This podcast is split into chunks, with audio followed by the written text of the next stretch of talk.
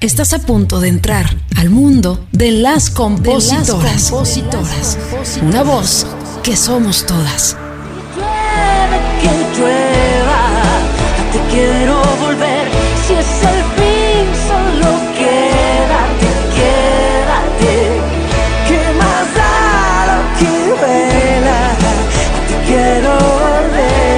Así arrancamos un episodio más de Las Compositoras, su amiga Erika Vidrio. Las abraza, los abrazo con mucho cariño y me siento muy contenta de tener el día de hoy a una gran invitada que tuve la fortuna hace unas semanas de reencontrármela allá en Colombia, en un campamento de composición. Eh, no pasa desapercibida, ¿no? Y no solamente por la melena, por esos chinos maravillosos que tiene, sino también por su eh, capacidad artística, por la sensibilidad que siempre se ha caracterizado, eh, mi querida Inés, Inés Gaviria cantautora colombiana que ya ha sido nominada dos veces al Grammy Latino en el 2006 como Mejor Nuevo Artista y Mejor Álbum Vocal Pop Femenino, además de recibir disco de oro en Colombia con su primer álbum A Mi Manera, del que se destacan los temas De repente y ¿Qué pasó? Desde el 2020 Inés se ha desempeñado también como coach vocal para este reconocido programa de televisión Factor X allá en Colombia. También está alternando ¿no? Eh, su participación participación como voz principal femenina de Cuando seas grande, este musical que rinde tributo a los maravillosos años del rock en español. Es que el rock lo trae en la sangre, ¿no? Una mezcla de rock pop y eso es innegable. Mi querida Inés, qué gusto tenerte. Qué felicidad estar contigo y compartir en este espacio tan maravilloso. Oye, Flaca, tú vienes de una familia muy artística, ¿no? Muy musical y creo que no te costó trabajo, ¿no? Encontrar tu vocación. ¿Hubo alguien en tu familia que te sonsacó a que te dedicaras a la música o fue algo también que se te dio natural desde muy chiquita? Pues fíjate que mi familia, curiosamente, somos muy musicales los hermanos, pero no tengo como ese, ese bagaje musical. Y, pero lo que sí, claro, el que me hizo ojitos de alguna manera es mi hermano mayor, eh, José, que es compositor y productor. Y yo creo que mis ojitos por el ejemplo, porque a punta de verlo cantar desde pequeñito, eh, entonces pues se me fue pegando la, el amor por la música. Quiero que me cuentes de ese primer encuentro que tuviste con, con la composición. ¿En qué momento tú dijiste, a ver, esto, esto parece una canción, esto es una canción? ¿Lo recuerdas? Total, total, lo recuerdo perfectamente. Digamos que yo venía cantando desde que tenía por ahí seis años o siete años, estaban todos los coros posibles, eh, pero, pero realmente ese encuentro con la música fue cuando tenía 13 años que me regalaron mi primera guitarra eh, por la profesión de mi papá, que siempre fue diplomático. Eh, vivíamos en diferentes lugares y esto me agarró viviendo en Chile. Y fue mi refugio la música porque no me adaptaba. Entonces agarré con los poquitos acordes que me sabía, escribí mi primera canción que se llamaba Eterno. ¿Y recuerdas de qué se trataba? Era como un drama a un amor eh, imaginario, yo creo. O sea, como mirando las estrellas, yo juraría que tu amor era infinito. O sea, todo, todo, todo inocente realmente. Oye, ¿no te eh, pasó, no te pasó eh, que a ti te decían desde muy chavita, ¿no? Estás hablando que tenías 13, 14 años, en realidad todavía no vivías ni siquiera lo que era una decepción tan cabrona, ¿no? Pero no te decían como, eres como muy chiquita para escribir esas cosas, como que siempre uno como compositora carga una intensidad un poco más arriba de la normal, ¿no? De acuerdo, de acuerdo. Y como lo mío siempre han sido realmente las baladas, entonces digamos que siempre está ese, ese tema como de qué drama, ¿y tú por qué escribes eso? Pero qué tristeza. Y yo, no, pues es que yo me meto en el personaje, no necesariamente es que esté así de triste ni nada de esas cosas. Tranquilos, yo soy feliz. La gente siempre tiene la impresión de que si escribes en ese momento una canción de tristeza, es que te está llevando a la fregada, ¿no? No necesariamente. Yo creo que también hacemos un poquito eh, el papel de los actores, ¿no? Que se meten eh, en una historia, en un personaje. A mí también me gusta divagar en esas ondas, Inés, porque igual puedes escribir en este momento una canción súper de despecho pero de un recuerdo que pasó hace 10 años, ¿no? Como que tienes mucha tela de dónde cortar ya cuando empiezas a vivir pues todo tipo de, experiencias. De las cosas que aprendí con los años, porque al principio sí era como muy que las canciones eran solo lo que yo estaba sintiendo, entonces era como cómo transmito eso y cómo lo vuelvo canción, pero en la medida en que también uno empieza a escribir para otras personas o en coautorías también, pues eso no siempre es lo único que puedes utilizar, cómo te estás sintiendo en el momento, sino que tienes que hacer, como dices tú, traer de pronto esos sentimientos y esas experiencias, traerlas a colación. Ya que tocaste el tema de, las coautorías, en lo personal, me, ha costado mucho, eh, Inés, este tipo de ejercicios, porque yo compongo en una forma muy, muy interna, ¿no? Como muy en mi mundo, muy encerrada, eh, soy media eh, creo que las canciones son mucho confesiones, entonces no con cualquier persona puedo sentir esa química, esa vibra. Eh, nos tocó en Colombia, en este campamento de composición, donde éramos grupos de cuatro o cinco mujeres, eh, este ejercicio de las coautorías, yo he aprendido muchísimo, pero te confieso que me ha costado trabajo. ¿Tú qué experiencia tienes con este asunto de escribir con alguien más? Pues fíjate que, yo creo que aprendí como a punta de echarme y, paréntesis, no, nunca me lo hubiera imaginado porque eres tremenda a la hora de componer y además es una dicha poder haber tenido la oportunidad de componer contigo y lanzarse, te lanzas al ruedo con toda y es espectacular, o sea que jamás me lo hubiera imaginado. En el, en el, en el caso mío, digamos, yo creo que también me costaba porque yo en el fondo soy una persona tímida, eh, pero me tocó en el fondo, por favor. En el fondo. ah, pues a la hora de los sentimientos, digamos, yo soy, yo soy, yo soy así como, como extrovertida para muchas cosas, pero a la hora de componer es lo que tú dices, es algo tan íntimo realmente y además uno está lleno de como de muchas cosas en una sesión, ¿no? Si va a tener química, si va a fluir, eh, si seré suficientemente bueno, con qué voy a salir, con qué idea, con qué todo. Hay días que fluye más que otros, hay juntes que fluyen más que otros también. Yo creo que aprendí como de alguna manera a ver, o sea, como, como tratar de leer un poquito la sesión, la otra persona, de qué estamos hablando, de qué, y amoldarme mucho, o sea, sin dejar de perder el querer aportar a la sesión. aprendí a ser buena como para, para escuchar por dónde vas, qué quieres, callarme cuando toca, hablar cuando toca y así. Yo te conocí hace muchos años por acá en Los Ángeles, porque estuviste viviendo eh, muchos años, si no recuerdo, entre el 2010, más o menos, si no me equivoco, acá en Los Ángeles. Y también hiciste algo dentro del regional, ¿no? Y ahora sí que le entraste siendo tú tan popera y rockera un poco al, a la composición en el regional que estando en Los Ángeles, pues eso es eh, casi, casi de obligación, ¿no? Porque es uno de los mercados más importantes de la música regional mexicana. Yo sé, yo sé, no, sí, yo, yo tengo que regresar un poco al regional. Fíjate que mis años de Los Ángeles fueron solo regional eh, porque esos años que estuve yo en Los Ángeles, que fueron como del 2009 al 2012 más o menos, eh, pues yo dejé de lado mi carrera un rato y me dediqué solo a componer y realmente pues Los Ángeles, no sé si todavía tanto, pero en el momento en que yo estaba era puro regional. Entonces aprendí a hacer baladas, aprendí a hacer baladas con estructura regional y hablar un poquito de otra manera también. En eso tuve grandes amigos que me apoyaron en eso y me encanta. La verdad es que me encanta, así que jálame para allá que yo me voy feliz. Puedes estar en cualquier género, ¿eh? De verdad que tu capacidad te lo, te lo permite. Hablando de tu música, yo estoy encantada. Tengo que decirte que te tengo envidia de la buena porque este dueto que hiciste recientemente con Rosana, esta maravillosa cantautora española, soy fan de Rosana, eh, flaca, esta rola enorme que se llama Y si llueve, una colaboración maravillosa. Y yo como compositora, la verdad que es un agasajo ver a dos eh, grandes, ¿no? Colaborar y creo que eso nos motiva muchísimo. Platícame de esta eh, colaboración que hiciste con Rosana.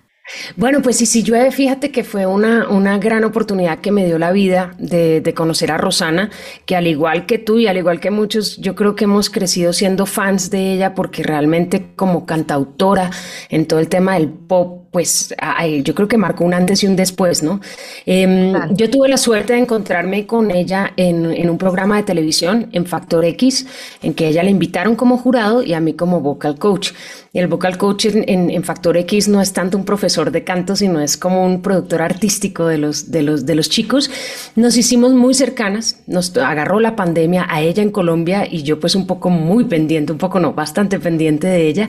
Eh, y eso ayudó, digamos, que no hubiera sido nada más como vamos a hacer este, eh, este programa en 12 semanas, sino que fueron varios meses. Entonces logramos compartir mucho, escribir canciones eh, y dentro de eso nació Y si llueve.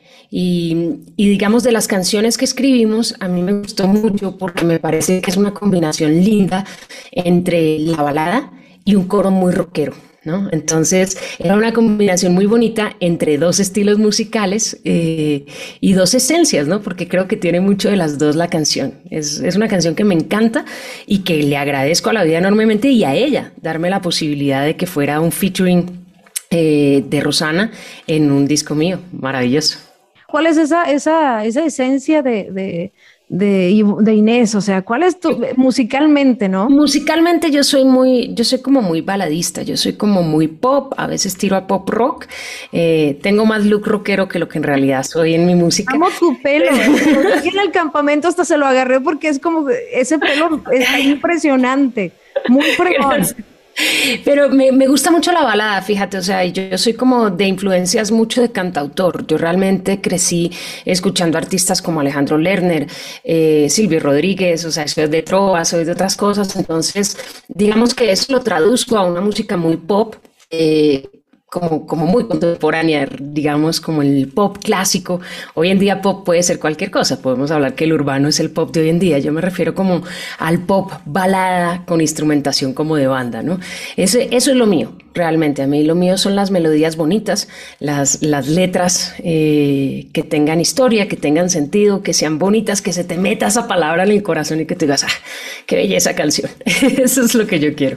Estaba platicando el otro día con otra compositora y, le decía que qué increíble, ¿no? Que tú puedes escribir 10 canciones, pero cada una te, proyecta una emoción distinta y puede tener una intensidad distinta. Incluso tú como creadora, como compositora, puedes sentir como que esta canción puede gustar, puede ser un gran éxito porque viene eh, eso de que te enchina la piel y de hecho no se te sale de la cabeza por días, ¿no? Cada canción tiene su propia personalidad y, su propio destino y a veces uno como compositora como que trata de adivinar, ¿no te ha pasado? Sí, yo creo que hay canciones, bueno, a mí me pasa una cosa que es que me toca después con los días ir filtrando la canción para ver qué tan objetiva fui yo al respecto de la canción, porque la gran mayoría de veces termino una canción y salgo súper emocionada y digo, esto va a ser un palazo, esto está buenísimo, esto no sé qué. Y ya después con los días la empiezo a decantar, la reviso, analizo si realmente sí o no. Pero hay canciones que tú escribes y tú dices, no fríe, que, que, o sea, es que es, es, es, como, creo que lo hablamos allá, ¿no? Como el pelómetro, que tú dices, ay, Dios mío, me puso la piel de gallina y hay algo acá que, ¿no? Que como que se me mete en el corazón, como que se me, hace sentir algo más allá y esas sí ya definitivamente son, en mi caso, por ejemplo, las que grabo. Cuéntanos cómo te ha ido en este caminar de, de la industria, ¿no? Ya como negocio, ese encontrarte con dificultades por el hecho de ser mujer y porque se nos presenta eh, ciertas cosas más complicadas. En este espacio hemos compartido mucho y tenemos mucha similitud la mayoría de, compositoras de, esos asuntos que a veces nos hacen cuestionarnos, ¿no? Si somos buenas para esto, si realmente tenemos el talento, si se nos valoran por el talento y, esas cosas en la cabeza que vienen de, un gremio que, que, a veces nos, nos tacha o nos subestima, ¿no? ¿Cómo te ha ido a ti en este caminar y si has tenido estas ganas de tirar la toalla? Han sido varias, yo creo. Eh, han, habido, digamos, unas épocas un poco más gloriosas y unas épocas en que uno dice, Dios mío, pero esto porque es tan, tan enredado y tan difícil de, empujar. Yo creo que, fíjate que yo, yo me siento un poco naif en eso. Tal vez porque cuando empecé, empecé con tantas ganas que yo pensé que, mejor dicho, podía derrumbar todas las montañas y iba con un ímpetu y con una fuerza gigante que no veía realmente eh, ni la discriminación, ni muchas de las cosas, ¿no? Y fue con el camino, con el andar, pues que me, empecé a dar cuenta, digamos que ser, eh, que ser compositora eh, era, era un tema complejo, digamos, en, muchos aspectos, con la gente que tenías que lidiar, las cosas que te decían, o sea, hasta las propuestas que no es como, ¿no? Pero, pero también en el caso, por ejemplo, de, de, la música, ya como proyecto independiente, me empecé a dar cuenta también que, que, las, que los proyectos de mujeres son más escasos, hay menos artistas pop femeninas, por ejemplo, y hay como menos, no sé, como menos apoyo muchas veces hasta, o sea, es difícil crecer los proyectos. Eh, no sé, no sé exactamente qué es, pero digamos que yo, yo veo como, como que hay más contratación de artistas hombres, hay más eh, espectáculos de artistas hombres. Eh, no sé, somos, somos una minoría realmente. Entonces, abrir esos espacios creo que ha sido complejo. Yo se lo atribuyo siempre al hecho de que ser artista independiente, digamos, tiene sus retos en cuanto a saber cómo rueda la rueda, ¿no? Y eso toma mucho tiempo. Eh, los recursos también son limitados, etcétera. Pero bueno, o sea, como te digo, creo que al principio veía menos, tal vez con la ilusión de lo que quería, que ya viviéndolo empiezo a ver cómo puede ser de complejo eh, desarrollar eh, carreras de compositora o de artista. ¿Qué te ha ayudado a ti para no renunciar ¿no? a esto que es escribir canciones y que en lo personal no me imagino ¿no? haciendo otra cosa? Eh, yo creo que eso es lo que me ha dejado seguir, digamos. Yo sí he tenido unos bajonazos y unas épocas en las que digo, ay, chao. O sea, a que me voy a dedicar a otra cosa, ¿no? Como que, como que intento como salirme y al mismo tiempo esa, esa necesidad de hacer música, esa necesidad de ser feliz eh, en lo que uno hace es lo que me mantiene. Porque, porque al mismo tiempo cuando he tratado de salirme a hacer otras cosas, eh, como que hay un vacío. Entonces yo digo, no, ese vacío solo lo lleno siguiendo, siguiendo, siguiendo, siguiendo. Entonces es como, no sé, es como una fuerza que sale de donde no hay fuerza. Cuando ya estás en el vacío máximo, logro encontrar otra vez la luz de decir, pero de verdad te vas a rendir, de verdad vas a dejar de hacer esto. Y eso me vuelve a llevar otra vez de alguna manera a ver cómo me reenfoco, qué pienso, qué hago, por dónde, eh, no sé. Es, es, como un círculo vicioso muchas veces, pero ahí voy en ese círculo y en ese vicio, de alguna manera. Siento que en estos tiempos también hay una presión por ese falso éxito, ¿no? Que a veces vemos eh, en redes sociales que creemos que el medidor de talento son los números y como que se siente cierta presión que por más que quieras evitarla, siempre está como que el bombardeo de, hey, hey, ponte las pilas y acá hay más seguidores y de repente siento que se nos olvida, ¿no? Se nos olvida eh, lo valioso de, esto de escribir canciones que tiene que ser eh, un, un éxito desde adentro, ¿no? No tanto de cifra. Fíjate que, que, que, muchas veces cuando estoy en esos dilemas de, de, cómo vamos y todo eso, cuando uno, digamos, el éxito musical de uno se mide es en el éxito en redes sociales o qué tanto, qué tantos seguidores tienes o lo que sea, ¿no? Entonces, no sé, es, es, es, difícil que digamos que la música se haya convertido para allá y que ese sea un medidor, porque es un medidor también un poco de, mucha vanidad, muy importante, pues porque de alguna manera sí es una puerta para abrir y para dar a conocer tu música, pero no es el único medidor, ¿no? No es la, no es la única medida que hay. Para mí el éxito realmente es, es lograr alcanzar, eh, es vivir haciendo lo que uno le gusta, es realmente, o sea, y eso en la profesión que sea. O sea, ser feliz haciendo lo que no le gusta, eh, por supuesto, pues que ese sea un trabajo reconocido, digamos, pago, etcétera, pero digamos que es como una satisfacción personal que no la puedo cuantificar en números, en a dónde llega uno en números, sino a dónde llega uno con los retos personales. Eso me encanta. Oye, oye una, una pregunta que me hiciste allá en el campamento, Flaca, en Colombia.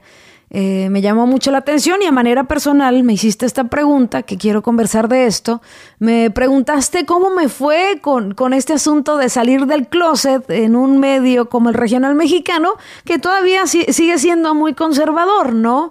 Eh, yo te platiqué, ¿no? Mi punto de vista, que yo esperaba que fuera más complejo, pero la verdad eh, es que no afectó en nada. Yo me siento muy feliz, muy contenta de presumir a mi familia, a mis hijos, a mi esposa. En tu caso, ¿cómo, cómo fue ese, ese trayecto, ese caminar para salir del closet? Porque la música ya nos pone en, una situación muy vulnerable, ¿no? De pensar, yo uno de los primeros pensamientos cuando eh, decidí salir del closet eh, era, me van a rechazar, ya no me van a grabar, ¿no? Eh, en tu caso, ¿cómo fue ese proceso? Fíjate que yo, yo duré mucho entre el closet, de alguna manera, como con mucho, con mucho temor de qué iba a pasar. Estaba retomando mi carrera porque después de tantos años, digamos, tuve un bache muy grande eh, al, al, dedicarme a componer y no seguí cantando. Entonces, al regresar a la escena musical, regresaba con esta noticionón, con este noticionón. Entonces, le, le tenía, mucho, le tenía mucho miedo que eso iba como de alguna manera afectar la, la percepción, la gente que me seguía, que iban a pensar eh, cómo lo iban a tomar, etcétera. Eh, un miedo que ya hoy en día lo veo infundado, pues porque el que se fue, se fue, eh, pero en realidad fue más el que todo el mundo que se quedó, ¿no? Pero, pero, pero así son los miedos, ¿no? Muchas veces no tienen fundamento. Y el día que yo ya me decidí fue cuando ya tomé precisamente la decisión de que quería ser mamá y no me imaginaba un mundo enclosetado eh, para, para, para alguno de mis hijos, pues, niño, niña, lo que fuera a tener en ese momento no sabía.